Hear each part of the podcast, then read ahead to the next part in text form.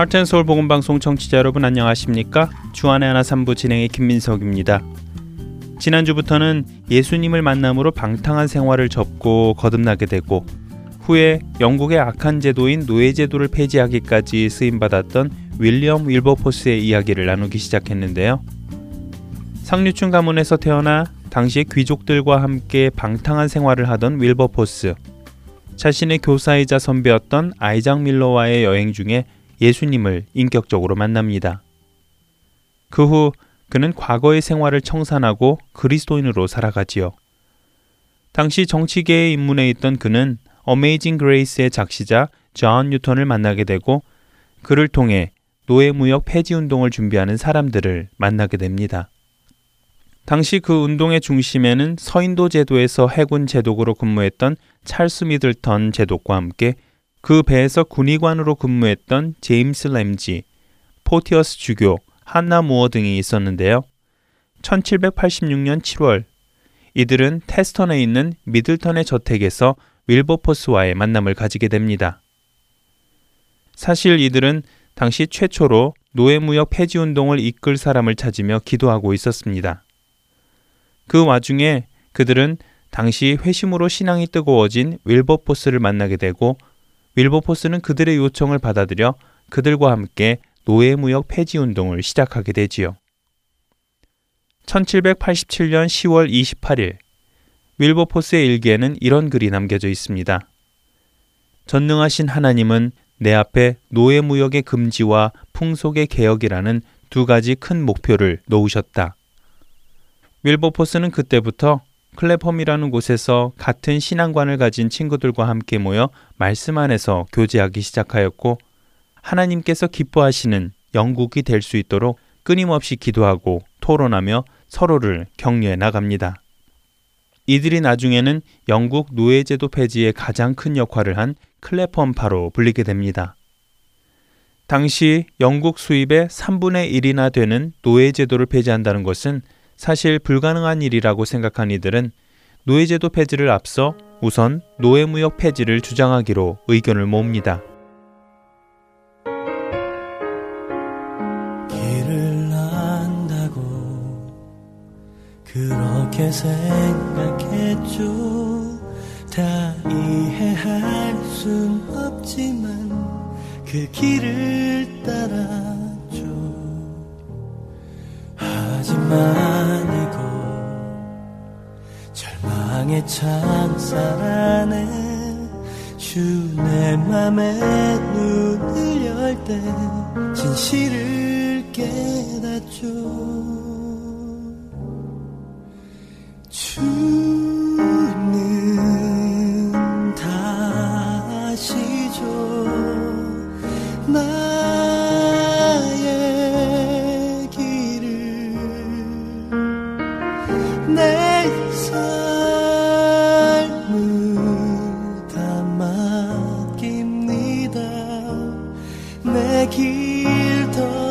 잘하시니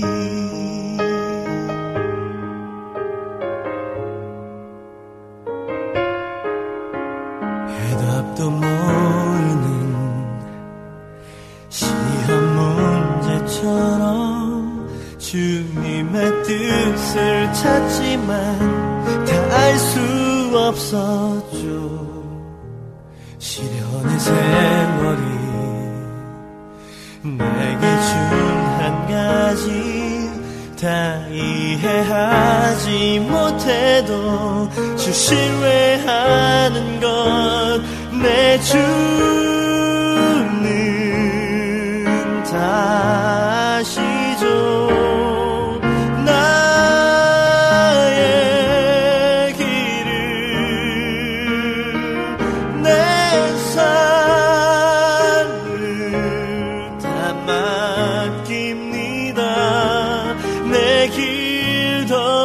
잘하시니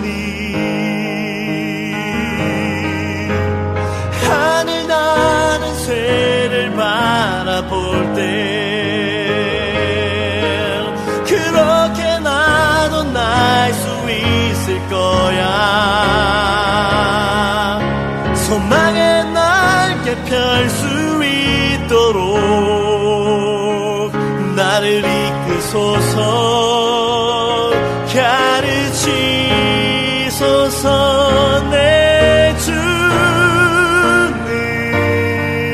다시 좀 나의 길을, 내 삶을 다 맡깁니다. 나 비록 알지 못하나 주님 더 잘 아시니.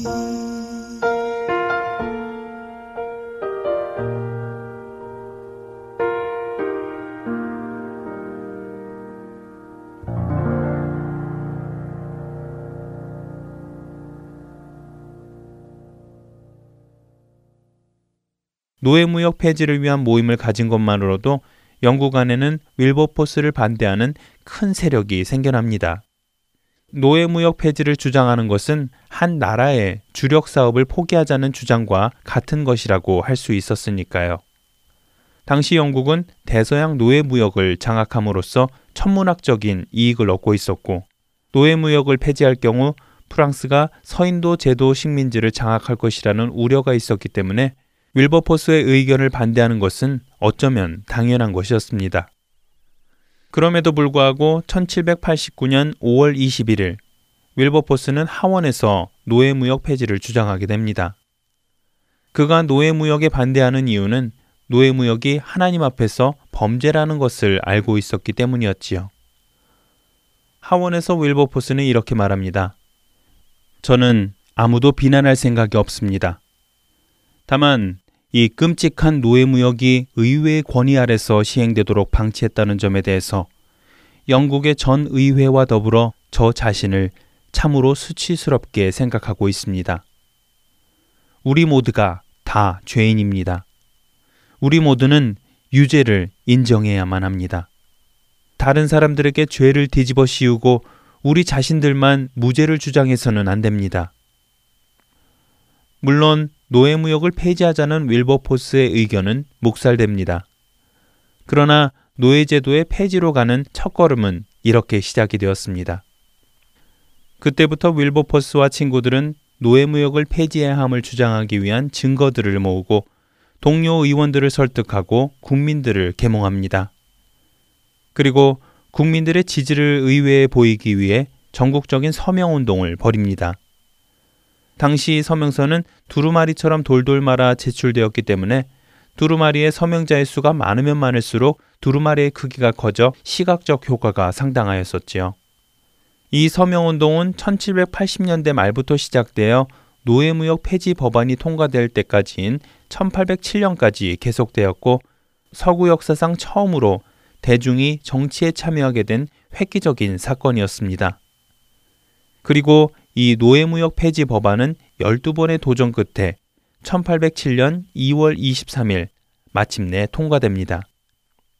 그 싸움은 무려 십팔년에 걸친 싸움이었었는데요. 하지만 그들의 싸움은 노예무역 폐지로 끝나는 것은 아니었습니다. 그들의 목표는 노예제도 자체를 폐지하는 것이었으니까요.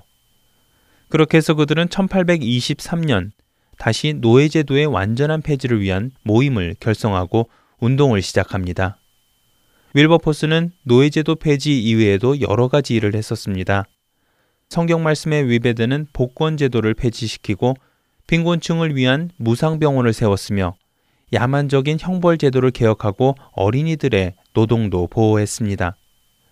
또한 제도뿐만 아니라 풍습개혁에도 간섭하여 남자들의 결투제도를 폐지하는 데 노력했고 주위 사람들에게 복음을 전파하는 데도 힘을 많이 썼습니다.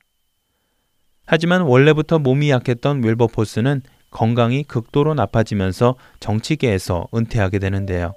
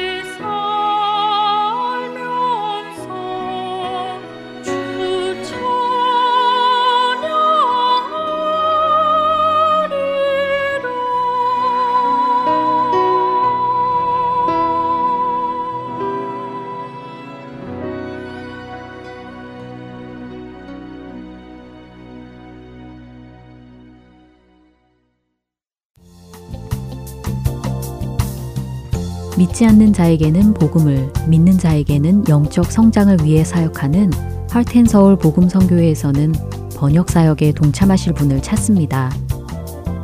그동안 방송된 한국어 방송의 원고를 영어로 번역하는 자원봉사입니다.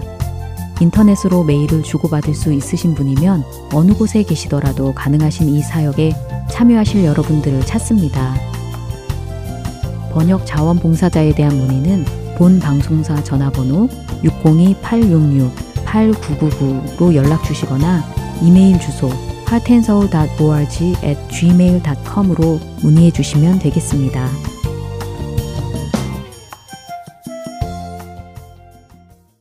성경 속 하나님 나라의 재정 원칙에 대해 알아보는 청지기의 삶 함께 하시겠습니다.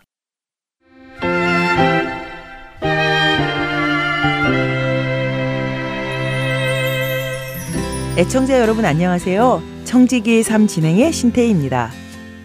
아, 여러 번의 강의를 통해서 이제 저희 모두는 모든 것이 하나님의 것이고 이 땅에서 우리에게 위탁된 물질을 관리하는 사람으로, 청지기로 우리가 부르심을 받았다는 사실을 분명히 알게 되었습니다.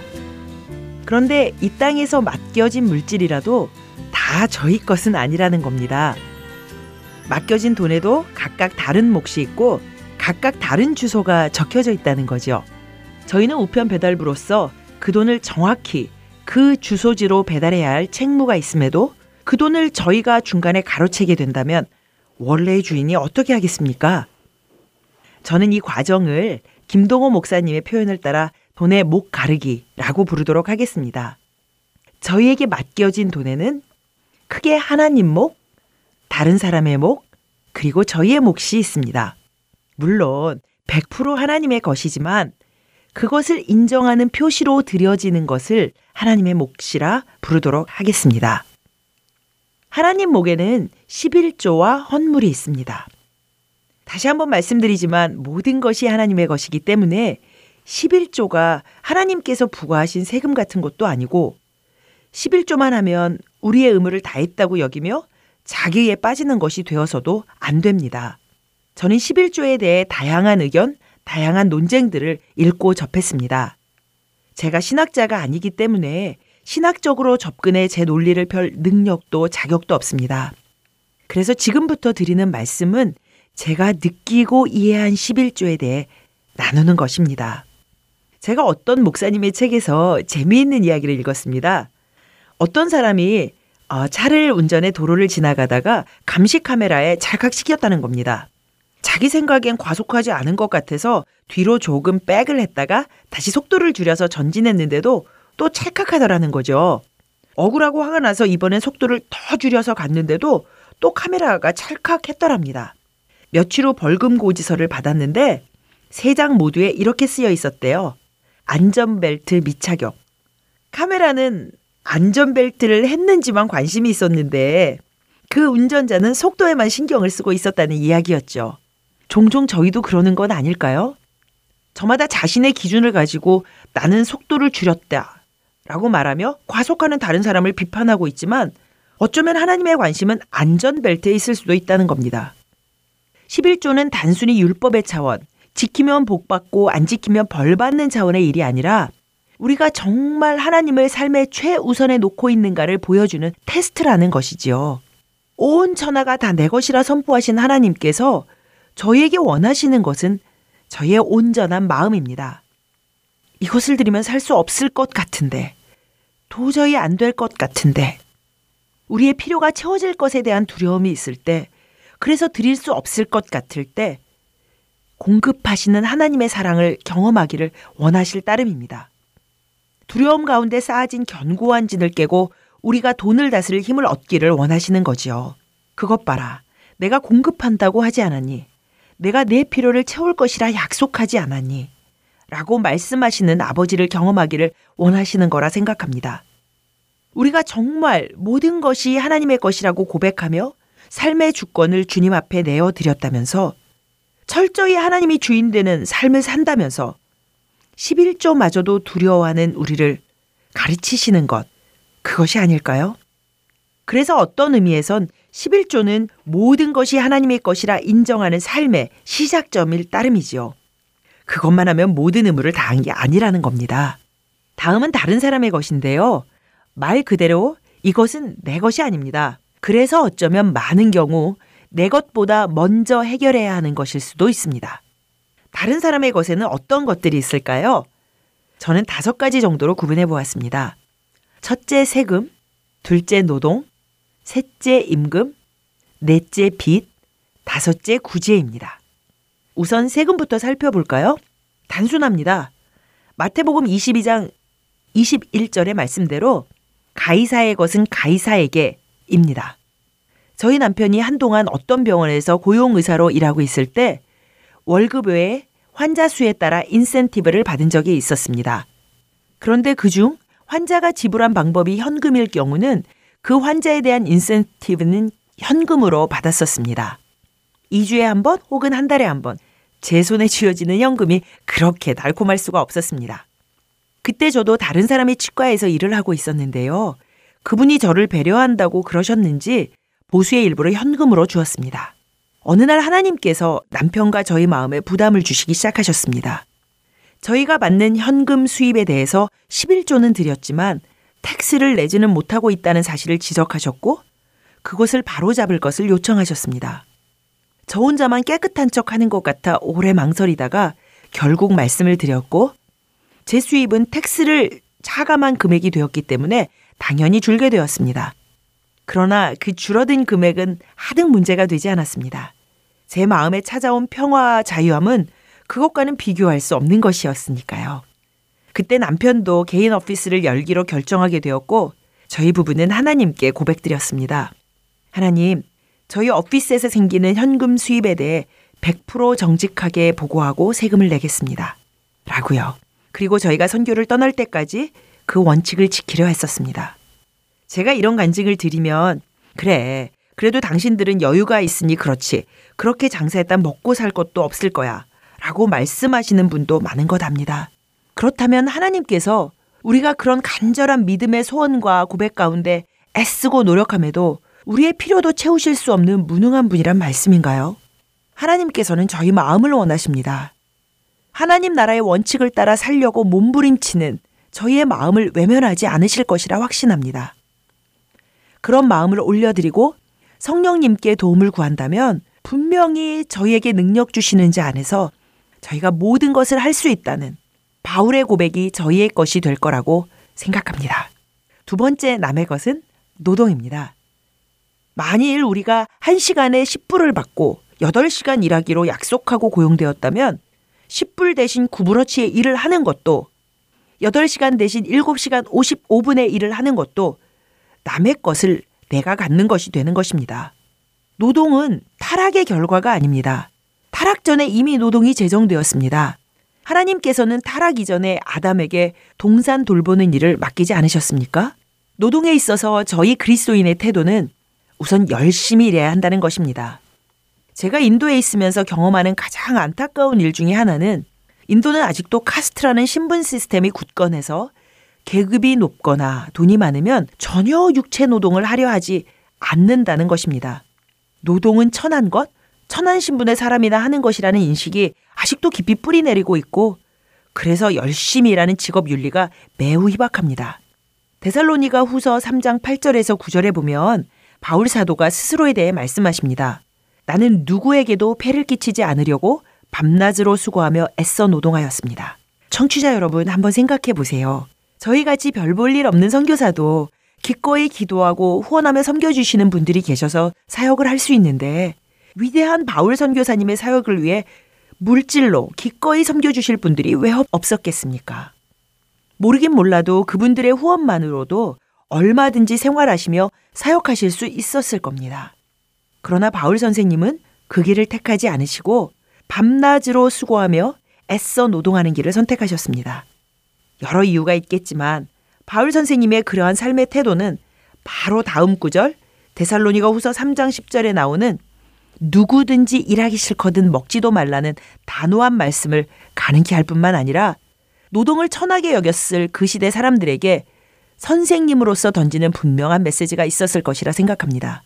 노동의 신성함, 직업 윤리 같은 것들을 직접 삶으로 보여주고 가르쳐주신 요즘 가장 대두되는 선교의 형태인 비즈니스 as 미션의 모델이셨습니다.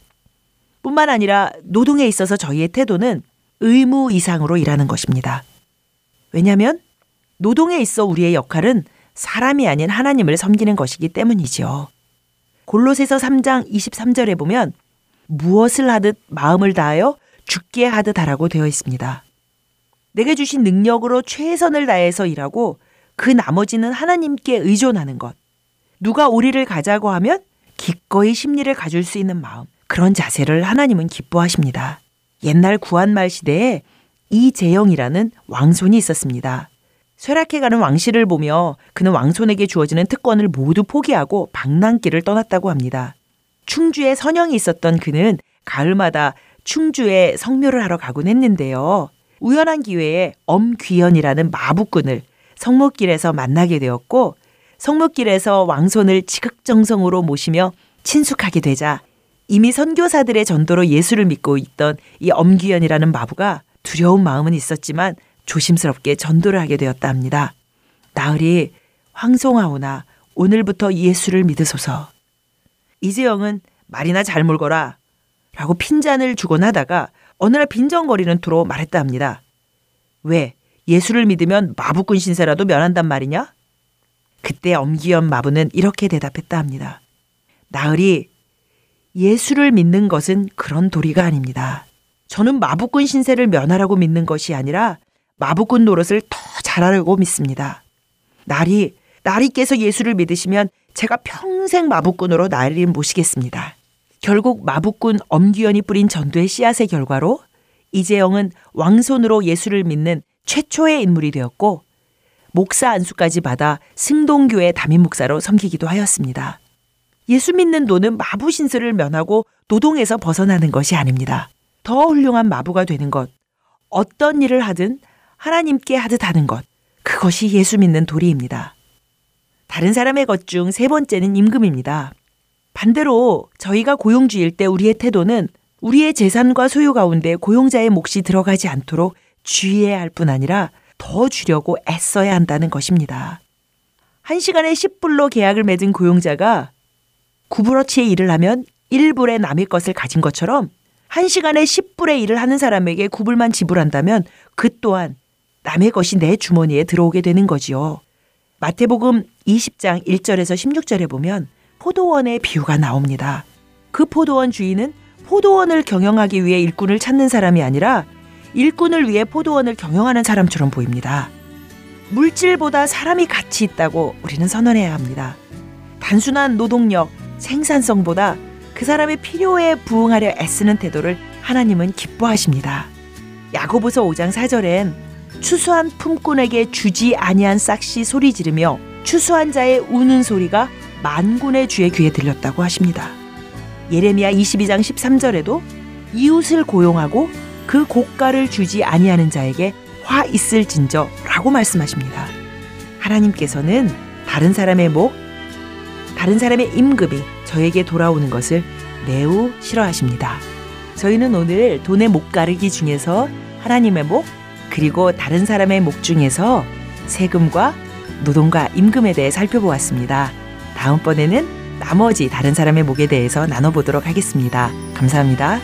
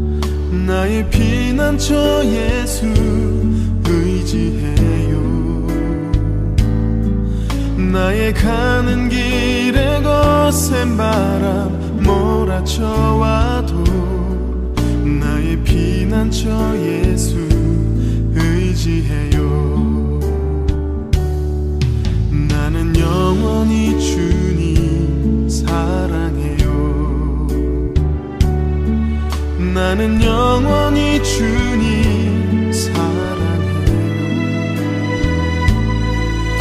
세상 어떤 것도 나의 사랑 끊을 수 없네. 나는 영원히 주님 사랑해요. 아바 아버지 나를 사랑하시니 나의 모든 것 주께 드려요.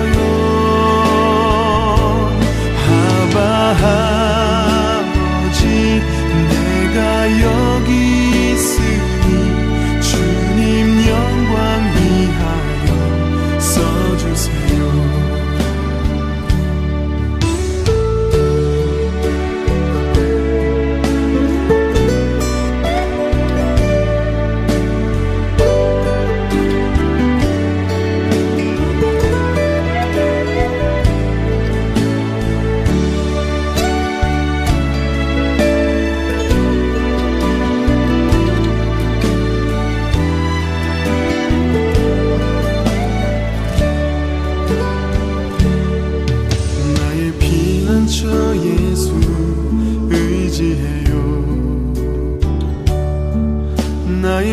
난 저 예수 의지해요. 나의 가는 길에 거센 바람 몰아쳐와도 나의 피난처 예수 의지해요. 나는 영원히 주님 사랑해요. 나는 영원히 주님 사랑해요. 세상 어떤 것도 나의 사랑 끊을 수 없네. 나는 영원히 주님 사랑해요. 아바 아버지 나를 사랑하시니 나의 모든 것 주께 드려요. 아바 아버지 내가 여기 있으니 주님 영광 위하여 써주세요. 아바 아버지 나를 사랑하시니 나의 모든 것 주께 드려요. 아바 아버지 내가 여기 있으니 주님 영광 위하여 써주세요. 아바 아버지 나를 사랑하시니 나의 모든 것 주께 드려요. 아바 아버지 내가 여기 있으니 주님 영광 위하여 써주세요. 주님 영광 위하여 써주세요.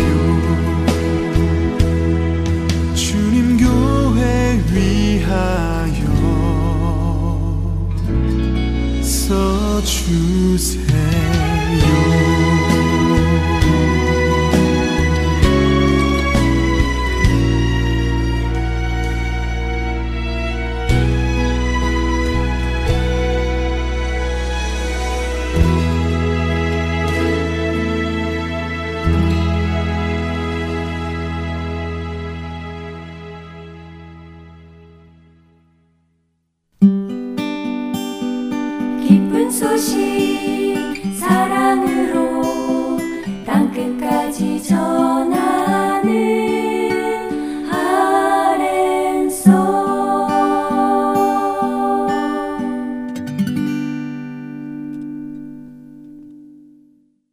이어서 한국 극동방송에서 제공하는 성경의 파노라마로 이어드리겠습니다. 오늘은 하나님의 이름에 대해 나누어 주십니다.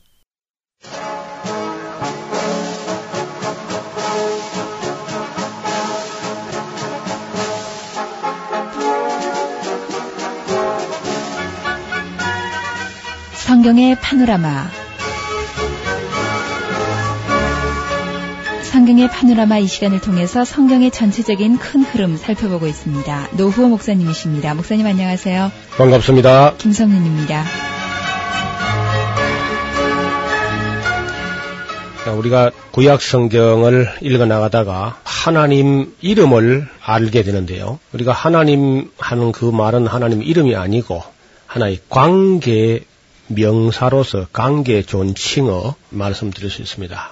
이 관계 존칭은 예를 들어서 아버지 하는 것은 이름은 아니죠. 어머니도 이름이 아니고 형님 그런 말도 다 이름이 아니고 관계 존칭이 되는데 그 관계 존칭어 중에서 가장 높은 이름이 아마 하나님이 될 겁니다. 네, 그러면 하나님의 이름을 바르게 안다는 거 정말 중요하겠네요. 그렇습니다. 근데 옛날 어른들 말에 보면은 뭐 한 집에 십 년을 같이 살면서 시아버지 이름을 모른다고 어, 아버지 이름은 알았지 이름은 잘 모르고 있는 수가 많지요. 근데 우리가 신앙생활 하면서도 하나님 하는 것이 그저 하나님 이름인가 이렇게 생각하는데 하나님은 관계 존칭어에 속하는 것이고 어, 하나님의 이름은 몇 가지가 성경에 나와 있습니다. 또 성경 공부를 하다가 하나님 이름을 처음 알게 되면서 굉장히 큰 충격을 받았습니다. 그래서 우리가 철학적으로는 신이다 혹은 절대자다 뭐 이런 말을 쓰고 창조주, 조물주 이렇게 여러 가지로 쓰지만은 역시 그건 이름은 아니죠. 이름은 성경에 나올 때 여호와라고 이렇게 되어 있습니다.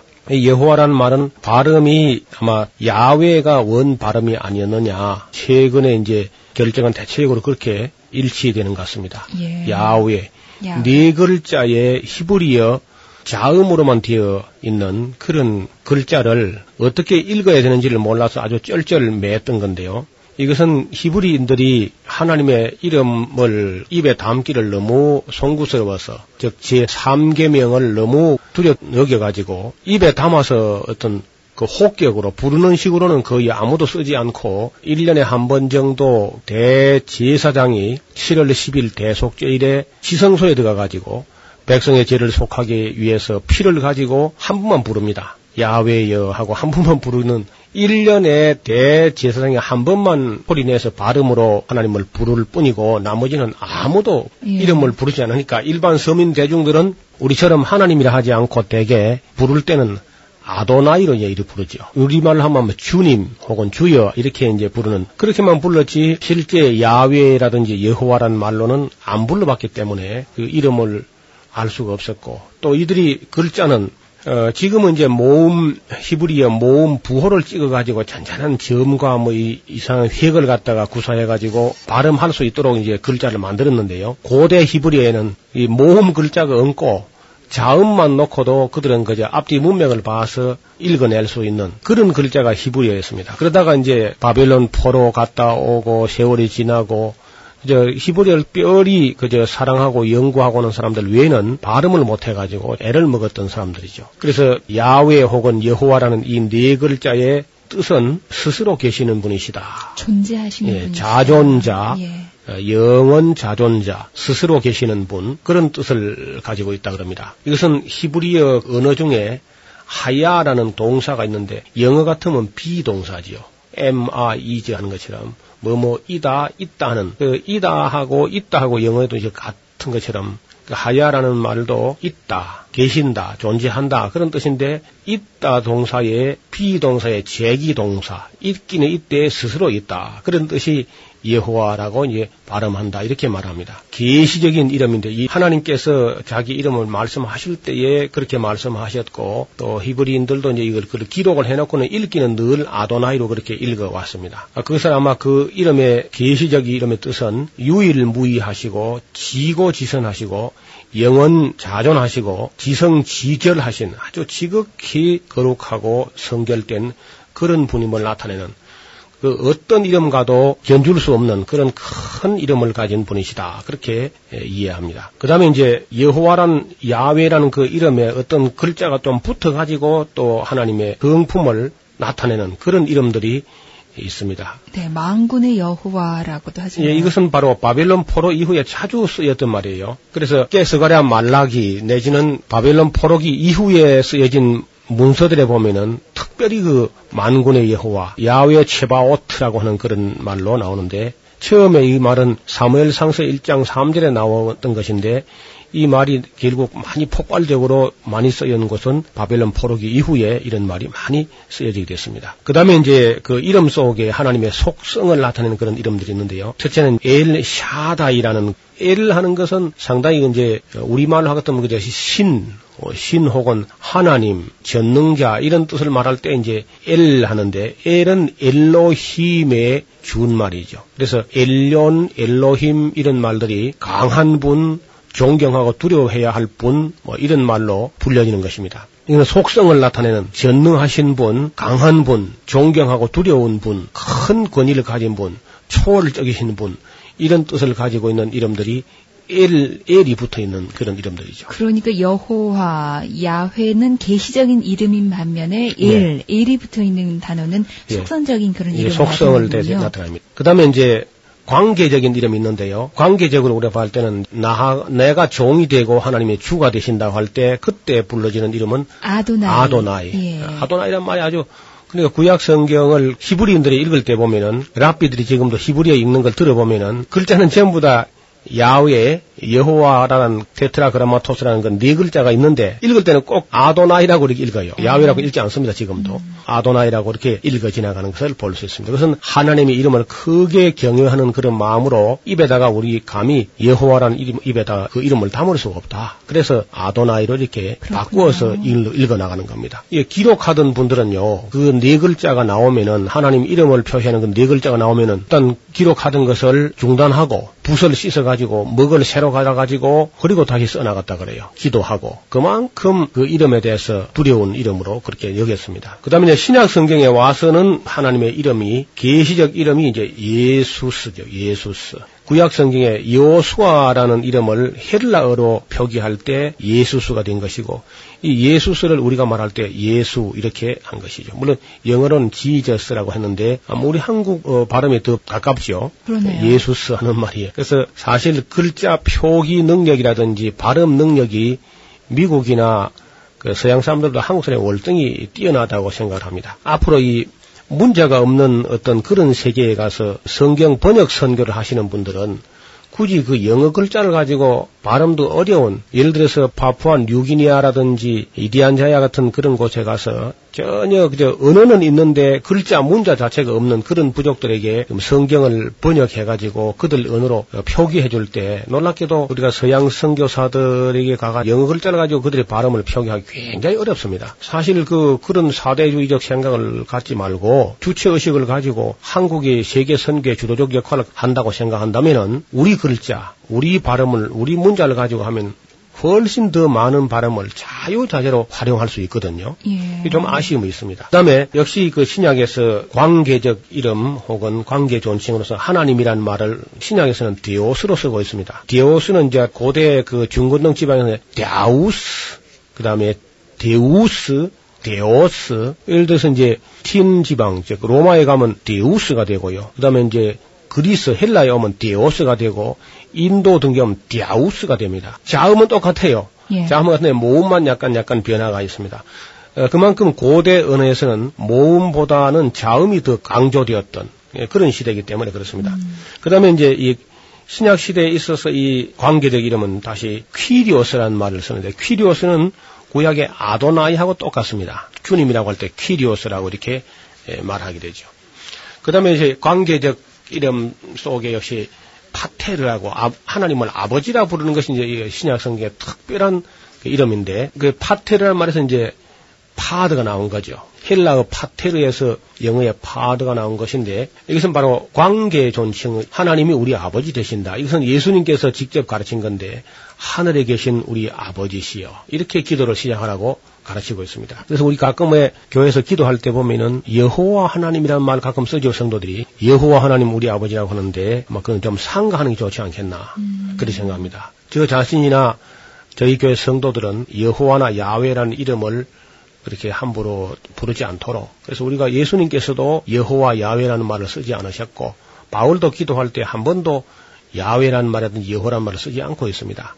그래서 대체적으로 신약 성경에 그 어떤 기자도 여호와라는 이름을 입에 담은 사람이 별로 없단 말이죠. 네. 우리가 이름을 알았다고 막 부르서는 안 되는 거죠. 알기는 알되 크게 존경하고 조심스러운 그런 이름으로 여호와 야훼를, 그리고 이제 우리가 아주 언제나 편안하게 친근하게 부를 수 있는 말이 아버지입니다. 아버지. 아바라는 말이 있는데 그 아바라는 말은 거의 우리하고 아빠라는 말로 같아요. 아비라는 말도 있죠. 아비. 우리가 우리말에 아비가 있지 않습니까? 예, 에비야. 근데 어, 에비, 아비하는 그런 말이 말이죠. 히브리어로 아버지가 에비예요. 오, 아비. 예. 그 아비 멜렉이란 말이 있죠. 그 아비, 아비 멜렉이란 말은 나의 아버지는 왕이시다. 그런 음. 뜻이거든요. 그러나 아비, 아브, 그러나 아브라함 하면은 백성의 아버지 아닙니까? 아브. 그러나 아브, 아비, 압. 요, 압 하면은, 여호와는 압이시다, 아부이시다, 아버지이시다, 그런 뜻이거든요. 그러니까, 그게 아마 그 세계적으로 비슷한 같은데, 서양 사람들보다는 우리 동양 사람들이 아버지가 아비, 이렇게 되어 있습니다. 이것은 관계적인 그런 존칭으로서 우리가 그저 친근히 할 수 있는 하나님, 하늘에 계신 우리 아버지로 부르는 것이, 제가 이제 성경을 보다 보니까 그 네 가지로 분류하면 참 좋겠어요. 하나님 당신 자신을 나타내시는, 계시하시는 이름, 그리고 그의 성품이 드러나는 속성적 이름. 이름, 그리고 우리하고 무슨 관계가 있느냐, 이 관계적 이름. 이렇게 해서 관계적 이름은 우리가 이제 부르기에 좀 편안한 그런 이름이 되겠죠. 그 중에 제일 편안하고 제일 쉬운 이름이 아버지. 아버지라는 거예요. 그래서 이제 사실은 우리가 육신의 아버지 하는 이 아버지도 하나님의 형상이고 모형이거든요. 그래서 우리 부모님들을 잘 공경하고 메시고 하는 훈련은 하나님 섬기는 훈련이죠. 예수님께서도 언제나 그저 하늘에 계시는 아버지로 이렇게 부르셨고 또 그렇게 기도하셨고 기도에도 또 그렇게 가르쳤습니다. 그래서 우리가 앞으로도 기도 시간에 호격으로 하나님을 부를 때는 아버지로 부르는 게 제일 친근하고 어색하지가 않지 않습니까? 우리가 늘 그저 아버지 예. 하면은 아버지 하면은 그저 개념이 우리 아버지와 같은 그런 마음이 있는 거죠. 그래서 그 아버지란 이름이 또 어떻게 불러지냐 하면은 아들의 영을 받은 사람이 부를 수 있습니다. 아들의 영, 곧 예수 그리스도의 영 혹은 성령, 양자의 영을 받은 사람들이 아버지란 이름이 나온다는 거예요. 구약시대의 이스라엘 백성들은 하나님을 감히 어떻게 아버지라 부르느냐 말이에요. 어, 그렇게 잘 못 불렀는데 예수님께서 오셔서 예수 그리스도를 믿는 자, 그, 그 이름을 믿는 자들에게는 하나님의 자녀가 되는 권세를 주셨다는 겁니다. 권세만 주신 것이 아니고 또 하나님의 자녀가 되는 영을, 하나님 아들의 영을 우리에게 부어주심으로써 마치 그 자다가 깨어난 어린아이가 아빠를 찾듯이 아버지를 아빠하고 하나님을 아빠, 아버지로 이렇게 부르지게 된다는 겁니다. 그 큰 영광이고 또 기적이죠. 하나님을 아버지라고 부를 수 있게 된 것은 일생일대 큰 기적이 될 것입니다. 지금까지 하나님을 아버지라 불러보지 못하신 분들은 안타까운 일인데 하나님의 아들의 영을 받도록, 성령을 받도록 기도해야 할 필요가 있겠죠. 교회 목사님과 상의해서 내가 어떻게 하면 하나님을 아버지라 부를 수 있는지 그 문제를 좀 같이 공부하는 게 참 좋겠습니다. 구약 성경에서 이제 가장 많이 기록된 이름이 아마 주라는 말하고 그 아도나이, 그 다음에 여호와라고 읽혀지는 야훼라는 이 말인데 학자들이 헤아려보고는 약 육천팔백 번가량 여호와 혹은 야훼라는 말이 기록이 되었다 합니다. 그런데 신약시대에 와서는 거의 예수라는 이름이 이제 우리가 가장 하나님, 아들 하나님으로서 예수라는 이름이 많이 우리에게 이제 나타나고 예수 하면서 또 그리스도라고 말이죠. 그리스도 혹은 크리스토스란 말은 그것도 역시 이름은 아닙니다.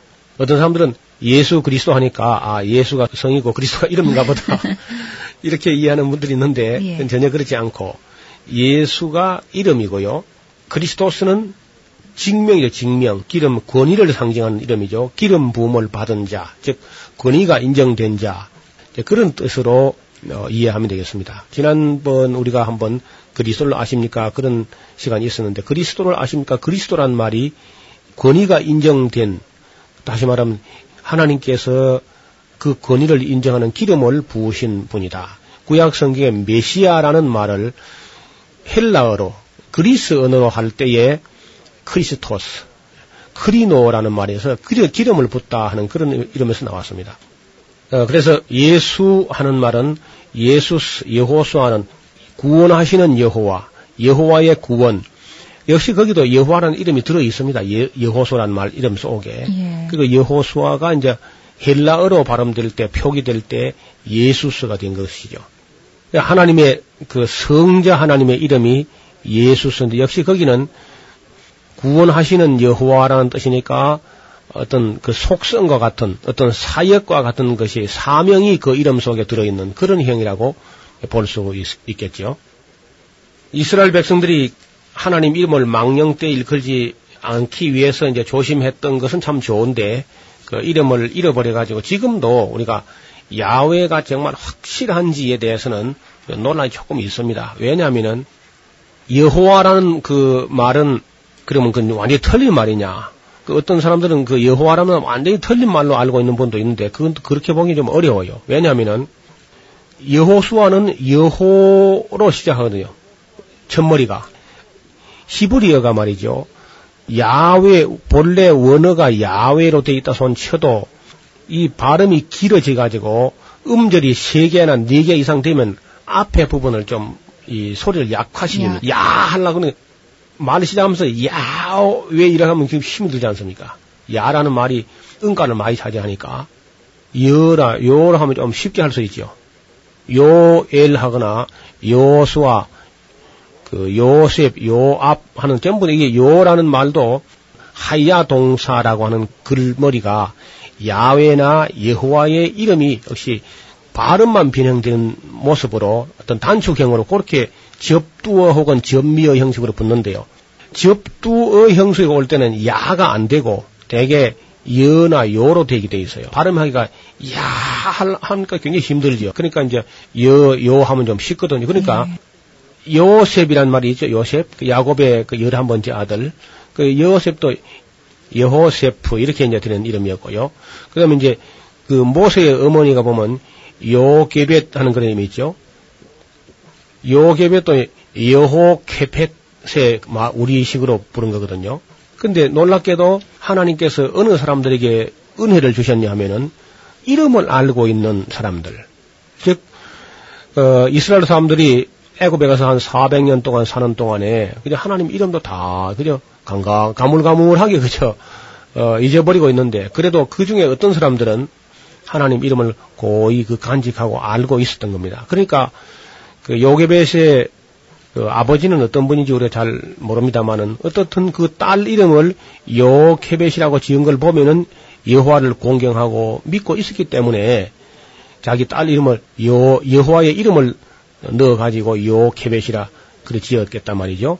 근데 그러한 가정에서 모세가 태어나게 한 거죠. 그리고 네. 그러한 가정에서 태어난 모세를 하나님께서 귀하게 들어 쓰신 것도 그렇고요. 그 다음에 이제 모세도 난저 이제 요수아라고 되어 있던 호세아로 되어 있던 그런 이름을 갖다가 여호수아로 호세아를 여호수아로 이렇게 이름을 개명해 줍니다. 모세가 자기 시종자 눈의 아들 호세아를 여호수아로 이렇게 이름을 고쳐준 거 보면은 그, 그 이름을 굉장히 소중하게 여긴 거죠. 그런 이름을 아는 사람들을 하나님께서 높이신다. 그런 약속도 있습니다. 그러니까 끄트머리 붙을 때는 안 그렇습니다. 예를 들어서 이사야가 되지 않습니까? 예. 예, 이사야. 그 다음에 미가야, 시드기야, 느헤미야. 끝에 올 때는 야가 붙어요. 야를 끝에 발음하는 거는 힘이 들지 않습니다. 근데 그걸 단어 첫머리에 야를 붙이면 굉장히 힘이 들지요. 그러니까 네. 보통 요 혹은 여 이렇게 시작하는 거죠. 그래서 이 이름에 대한 연구는 조금 더 연구할 필요가 있겠는데 요셰프라면 여호와는 더하시기를 원하나이다. 라헬이 아들 하나 더 넣고 싶어서 이름 지은 그런 이름이죠. 그러니까 여러분 혹시 이제 아들 이름을 요셉으로 지으려면은 하나 더 놓, 놓고 싶은 생각이 있을 때 요셉으로 지으려겠죠. 근데 막내 아들 갖다 요셉으로 지으면 안 되는 거지, 원래는. 여호와는 내게 더 하시기를 원하이다. 그 소원이 담긴 이름을 따라서 나중에 베냐민이 태어나죠.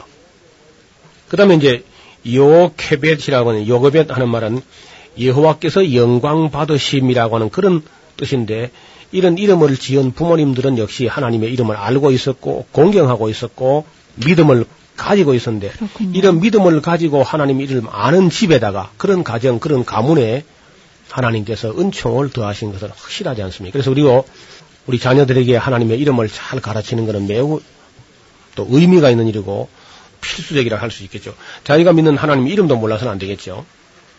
그리고 이제 하나님께서 여러 가지 이름들이 이렇게 쭉 나와 있습니다만은 그러나 우리가 늘 그저 편안하게 부를 수 있는 이름은 예수 할 때 우리가 예수여 이렇게 말하기보다는 우리 한국적인 정서에서는 예수님 하고 이렇게 부르는 것이 옳습니다. 예수님 이름으로 하, 할 것을 보통 우리가 그냥 예수 이름으로. 근데 서양 사람들 그저 언어 습관이 우리에 배워가지고 우리 그건 우리 문화가 아닌데 이런 것까지 다 흉내낼 필요는 없겠고. 그다음에 또 한 가지는 우리가 하나님을 가르쳐서 당신이라는 말을 부르는 분이 흔히 네. 있습니다. 이인칭 혹격으로는 당신이라는 말을 우리 용어는 못 쓰게 되어 있습니다. 삼인칭으로 그분이라는 말을 당신께서 이렇게 하는 것은 삼인칭으로는 가능하지만은 네. 이인칭으로 당신이라는 것은 아주 그 무례하죠. 예, 무례한 일이기도 네. 하고 이건 영어에서 아주 그 예절 없는 사람들이 우리 동양 그런 경서를 갖고 있지 않은 사람들이 그냥 유유하는 것을 지게가 하니까 이게 당신이 된 것인데 적어도 우리 한국 사람들의 예절과 정서를 가진 사람들은 하나님이나 예수님을 향해서 당신이라는 말을 쓰는 것은 아주 삼가할 필요가 있다고 생각합니다.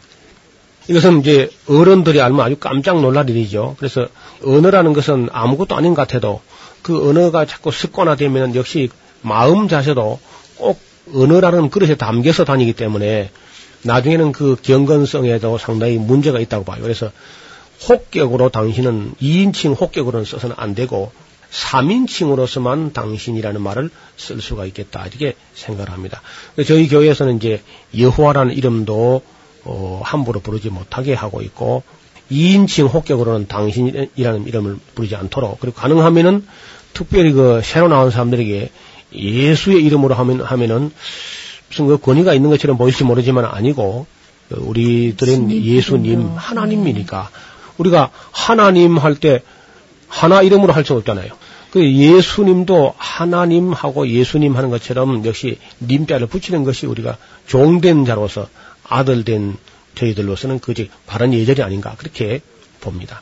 그래서 이런 것을 처음 믿는 사람들, 믿음이 연약한 사람들이 아주 그 예수 믿는 사람들이 예수님을 믿는다 하면서도 물론 이름이라서 삼인칭으로 부를 때 그렇게 기록하거나 할 수 있지만은 호칭으로 부를 때, 혹격으로 부를 때는 꼭 님자를 붙이는 것이 옳다 이렇게 볼 수 있겠습니다.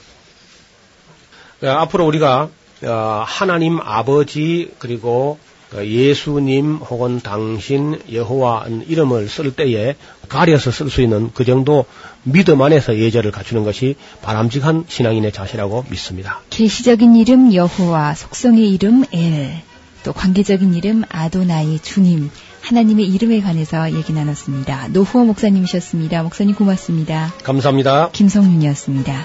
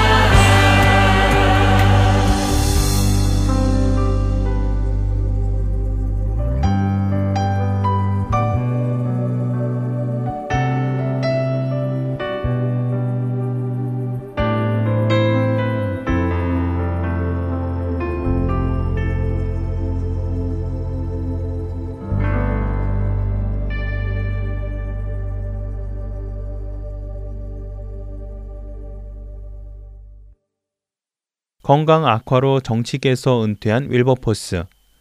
그러나 그가 은퇴했다고 해서 노예제도 폐지 운동까지 사라진 것은 아니었습니다.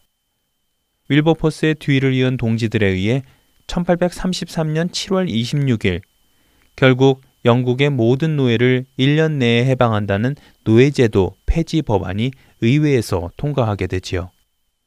그때는 윌버포스가 일기장에 자신에게 주어진 사명을 적은 지 사십육년이 지난 때였습니다. 그는 이 기쁜 소식을 병상에서 듣게 됩니다. 그리고 사흘 후 자신에게 그 일을 감당하게 하신 주님의 품으로 갑니다. 이런 일들로 인해 윌리엄 윌버포스는 영국에서 영국의 양심이라고 불리며 존경받게 되는데요. 또한 젊은 의원들 중 상당수가 그의 영향으로 복음을 받아들였다고 합니다. 윌버포스는 신앙과 삶이 분리될 수 없다고 믿는 사람이었습니다. 천칠백구십칠년에 그가 쓴 참된 기독교에서 비추어 본 이 나라 중상류층의 자칭 기독교인들에게서 유행하는 종교체계에 대한 실천적 견해라는 책을 보면 그는 형식적으로 교회에 다니거나 머리로만 믿고 마음으로 믿지 않는 태도, 그리고 기독교인이라고 자처하면서 사치와 향락을 일삼으며 불행한 처지의 사람들을 외면하는 태도를 가진 사람은 사실상 기독교인이라고 할 수 없다고 말합니다. 참된 믿음은 반드시 삶으로 드러날 수밖에 없습니다. 하나님께서 기뻐하시는 좋은 열매를 맺을 수밖에 없습니다. 우리 각자는 윌버포스의 말대로 참된 기독교인인지 점검해 보았으면 좋겠습니다. 그리스도로 인해 죄의 노예에서 자유하게 된 윌리엄 윌버포스. 그는 영국의 수많은 노예들을 자유하게 하였습니다. 그리스도 안에서 변화된 한 사람을 통해 하나님께서는 많은 일을 하십니다. 바로 그 변화된 한 사람이 되시는 저와 여러분이 되시기를 소원하며 주안의 하나 삼부 마치겠습니다. 원고와 진행의 김민석이었습니다. 여러분 안녕히 계세요.